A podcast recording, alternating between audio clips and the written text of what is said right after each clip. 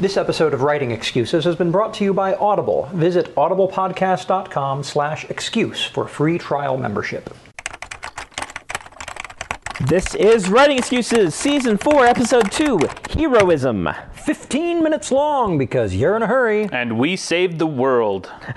I'm Brandon. I'm Dan. I'm Superman. No, wait, Spider-Man. Oh, all right. Spidey. James Bond. Red. No, blue. All right, heroism. I want to define this first off saying we're not talking about the classic hero in this. We're not talking about the protagonist or the person who's the plot. We're not talking about the archetypical hero. Yeah, archetypical hero, not the, we're not using the Greek definition. No classical definitions. The idea is what makes someone heroic to the modern reader, listener, viewer, whatever. Yeah. What defines a hero to them? We're talking about the what makes you cheer moments. Yep. What is it that will make you stand up and say yes? So let's dig into it. What makes someone heroic to a modern audience? I think one of the big ones is sacrifice. All right.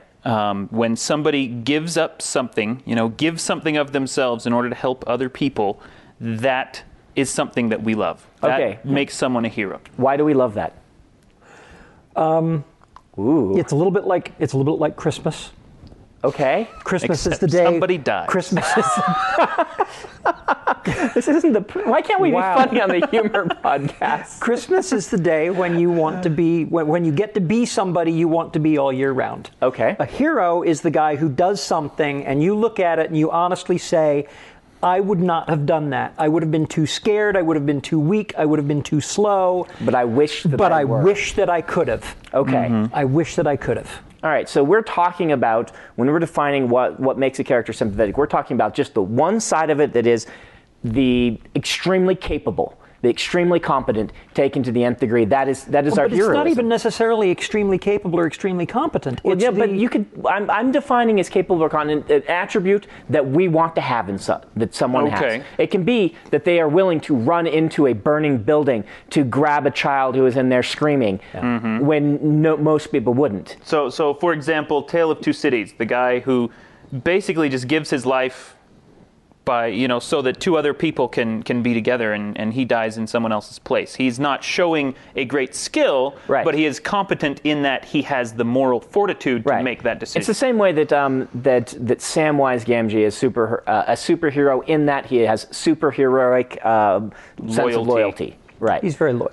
So it's because there's something we want, but sacrifice is that something different, or is that a subset of this is one thing that some people do that we would wish that we would do? I think sacrifice is a subset. It's a subset. But it seems like it's the big one when attached to heroes. We love it when someone is willing to risk everything in order to accomplish whatever they want. Well, and I think sacrifice and risk are two different things. Yeah. I think the willingness to make the sacrifice, that they're taking the risk. There was a news story from this last summer, flooding. I can't remember the guy's name. I can't remember the exact story, but his father had drowned in a flood years earlier, and he walks out of the plant, and the river is flooding, and there is somebody in the river drowning. And he yells at his co-workers, and he himself leads the charge out into the river. And the whole time he's doing it, he's remembering, this is how my dad died. He died in a flood and drowned. And the same thing could happen to me, but I can't stand by and watch this person drown. And it had a happy ending. Everybody lives. But I could not watch that story without tearing up, because he took that risk, and he faced a fear which had a very...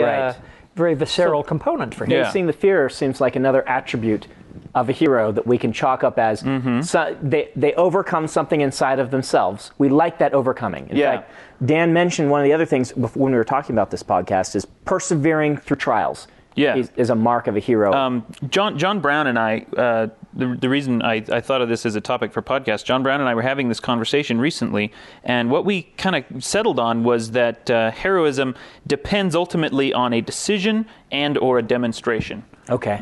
Someone is persevering through trials. They're demonstrating their fortitude and their endurance. They're making a decision that's very difficult, whether that's a decision to give something up, to give up their own safety, to risk something. They're making hard decisions and demonstrating great skill or something. Okay.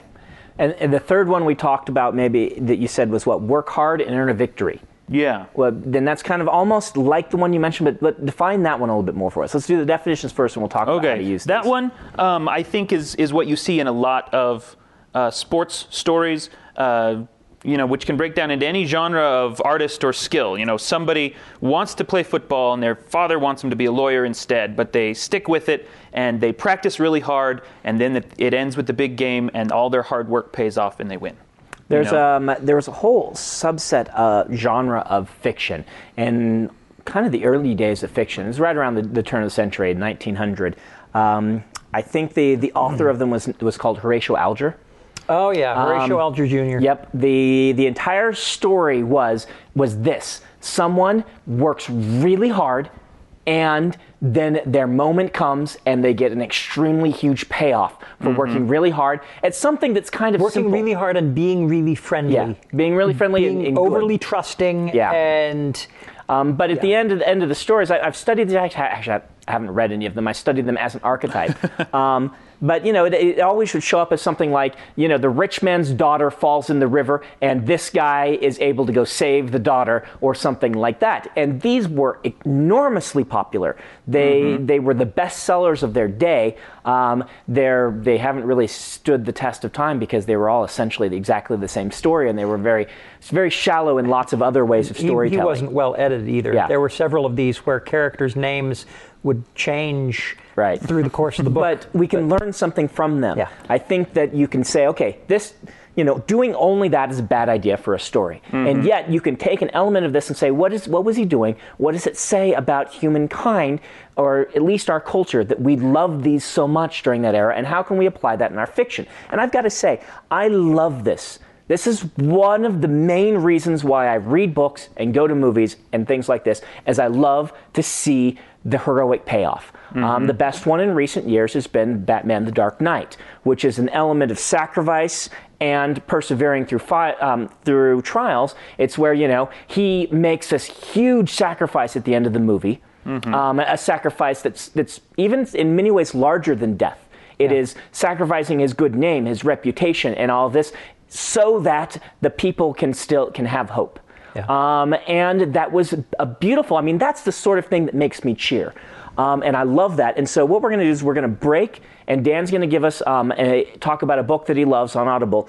And then we are going to come back and we're going to try and dissect how to do this in our own fiction. All right. My recommendation for a book this week is The Last Kingdom by Bernard Cornwell. It's the first book in his Saxon Tales series. Cornwell is one of my very favorite authors, and he writes almost exclusively heroic historicals. The Richard Sharpe series about a rifleman in the Napoleonic Wars is his big one. The Saxon Tales is about a Saxon named Uhtred who helps Alfred the Great basically establish England as a kingdom. And it goes through, it's at present, I believe, 4 books long. And it's just really great. Goes through several battles, explains a lot of heroism, a lot of, you know, delicious historical details. And if you've never read a Bernard Cornwell book, do yourself a favor and pick this one up. It's my favorite of his series. All right, audiblepodcast.com/excuse. All right, so how do we do it? How can we use this in our fiction without turning into Horatio Alger, where it's just obvious? Yet we want, how can we write stories where people will stand up and cheer? We talked before about decision, and I think that making sure to include that decision is important, but also knowing where to include it. Okay. When you're dealing with a story about perseverance, you know, that kind of heroic moment comes at the end, and that guy who's persevering through trials typically doesn't make any really difficult moral decisions at any point along the way. Right. You know, his choices are made at the beginning rather than the end. I am going to do this no matter what it takes. Harder than anyone else and succeed. He makes a decision then, but a lot of people in the kind of the different sort of style, the Dark Knight archetype, so to speak, they make the decision at the end. Exactly. What decision they can make, they come to a very important moment where they have to decide, you know, and in that case, they've got their kind of heroic flaw that they're working against. You've got to set that up so that if the character has made the decision, you know, at the beginning of the book to, you know, train hard and be the best, we have to have crises of faith right, throughout the course of the book, showing that you know the guy really did have the intestinal fortitude to stick with this, or that the guy really did fail, and maybe failed several times, and at the end picked himself back up and I think squeaked by. That might be the most important thing to remember, is that this great moment is held up by iron girders underneath it. And the iron girders are your foreshadowing, specifically your reader expectation and anticipation. It works because of the anticipation. It works because of the length of time spent nearly failing. You have to be able to convince the reader that they're going to fail. For a moment, the reader has to think, oh, they might fail. Even though they know, there's a whole range of these where they may actually be thinking it. And that's where books in the heroic genre happen. This is David Gemmell and things like this, where sometimes the heroes do fail. They're usually heroic. They usually succeed in some way, but sometimes they die. And so you're hoping that they won't in this instance. And when they don't, you cheer. So having it happen that they fail sometimes is a way, or at least they die sometimes, is a way to get around this. But the other thing that you can do to prop it up is to... You establish that the hero, the things that the reader sees as the hero's strengths are just not going to be enough to carry the day. Okay. And you make that pretty clear. But you lay down in the groundwork some character attributes that the hero has that may appear to be unrelated, that may have come up in humorous moments or ancillary moments in the book, and then those prove to be something the hero can draw on. In order to save the day. I actually use that a lot in Schlock Mercenary, where my readers expect the good guys to win. There really isn't a huge threat level there. What I'm trying to do is keep them guessing as to, just how are the heroes going to be able to pull this off? Right, and you build that anticipation. And I build that anticipation. It's going to be great when it happens. Yep. You hang a lot of guns on the wall. You hang hundreds of them, and then everyone knows they're all going to get shot at once, and it's going to be beautiful. And in a recent storyline, you actually killed a lot of characters, which is a way of making sure people know that there's actual danger there, and that failure is a possibility in your world. Now, I do think that when we experience fiction in our culture, it's not this way in all cultures, but in our culture there is a suspension of disbelief that happens, not just with what's happening in the picture. There's a suspension of disbelief that the heroes are going to fail. When we watch a Spider-Man movie, a superhero movie, we go in, there is no way that these are the types of movies generally, ahead of time, the hero's not going to fail. And yet we suspend our disbelief. We go in and we say, for a moment, we're allowing ourselves to believe that he could fail, or that she could fail, that this could turn out all wrong, when the rest of our mind knows that's impossible. Yeah. And so I think inspiring that in readers, and this is why it's so dangerous to break the fourth wall. And this is why as soon as you break the fourth wall, the reader remembers, this is just a story, good guys are going to win, meh. But it's also why it's a bad idea to do that near breaking the fourth wall, which is the hero bragging, or the hero saying, oh, you knew we weren't going to fail all along. Anytime you're pointing out, you're self-referencing like that, you're ending up with a big problem, because you're ruining the reader's ability to suspend their disbelief that the heroes are going to fail. Yeah. And this is... unless, you take a hero and you have him boast like that, and then you have him fail. Right. Well, I mean, if you want to genre bend a little bit, but what I'm saying is you've got to pay attention to not letting your readers, don't kick them out. Don't make them say, oh, that's right, this is a story where the heroes are never going to fail. And there should be some cost incurred in most fiction, not all the time with, like some of these superhero movies, but for our listeners, I'd say, think about what is the cost going to be. And we've talked about setting up sacrifice. And even if the heroes win, allowing there to be some sacrifice for them, some cost to them, will allow the heroism to shine, in my opinion. Yeah. A great example of this is the first two Spider-Man movies, where I thought the first one didn't work as well in some ways because, the villain posed this horrible choice, save your girlfriend or save this trolley car, and he was able to save them both. Right. And there wasn't really a cost there, at least for me. Whereas in the second one, the most powerful scene of that entire movie for me was where he saves this train, an elevated train. And in doing so, almost killed himself, lost his secret identity for a select group of people. There was an immense cost for that. It was very grueling, but because of that, it was incredibly heroic. Yeah, that is one of my favorite scenes in any superhero movie. Right? I think that's tops on the list. So let them sacrifice something. Don't protect them from everything. Allow them to sacrifice something.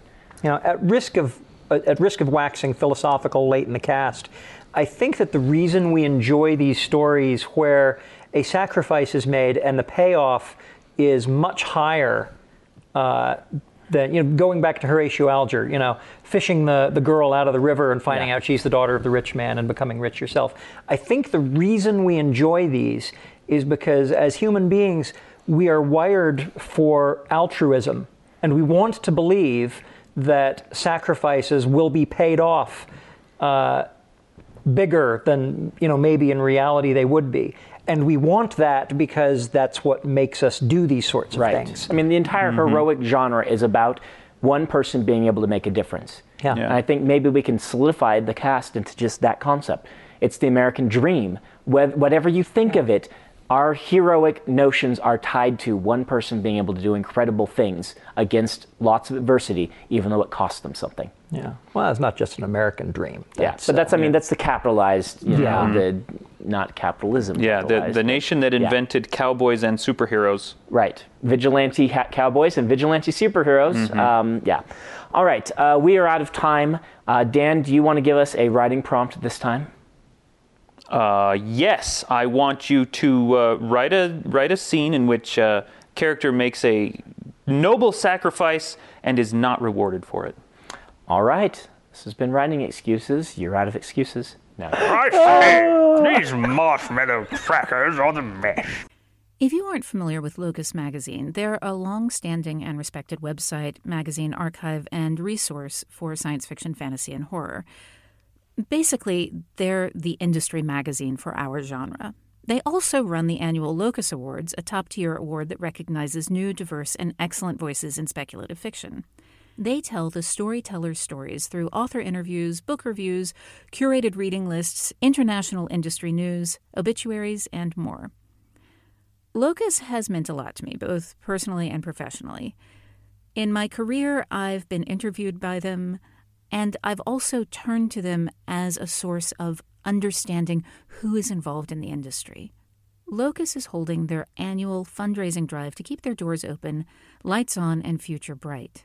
I'll be contributing to their crowdfunding campaign by donating a cut scene, some original art, and a couple of other things like, do you want to do a one-on-one chat with me? So join me in supporting Locus.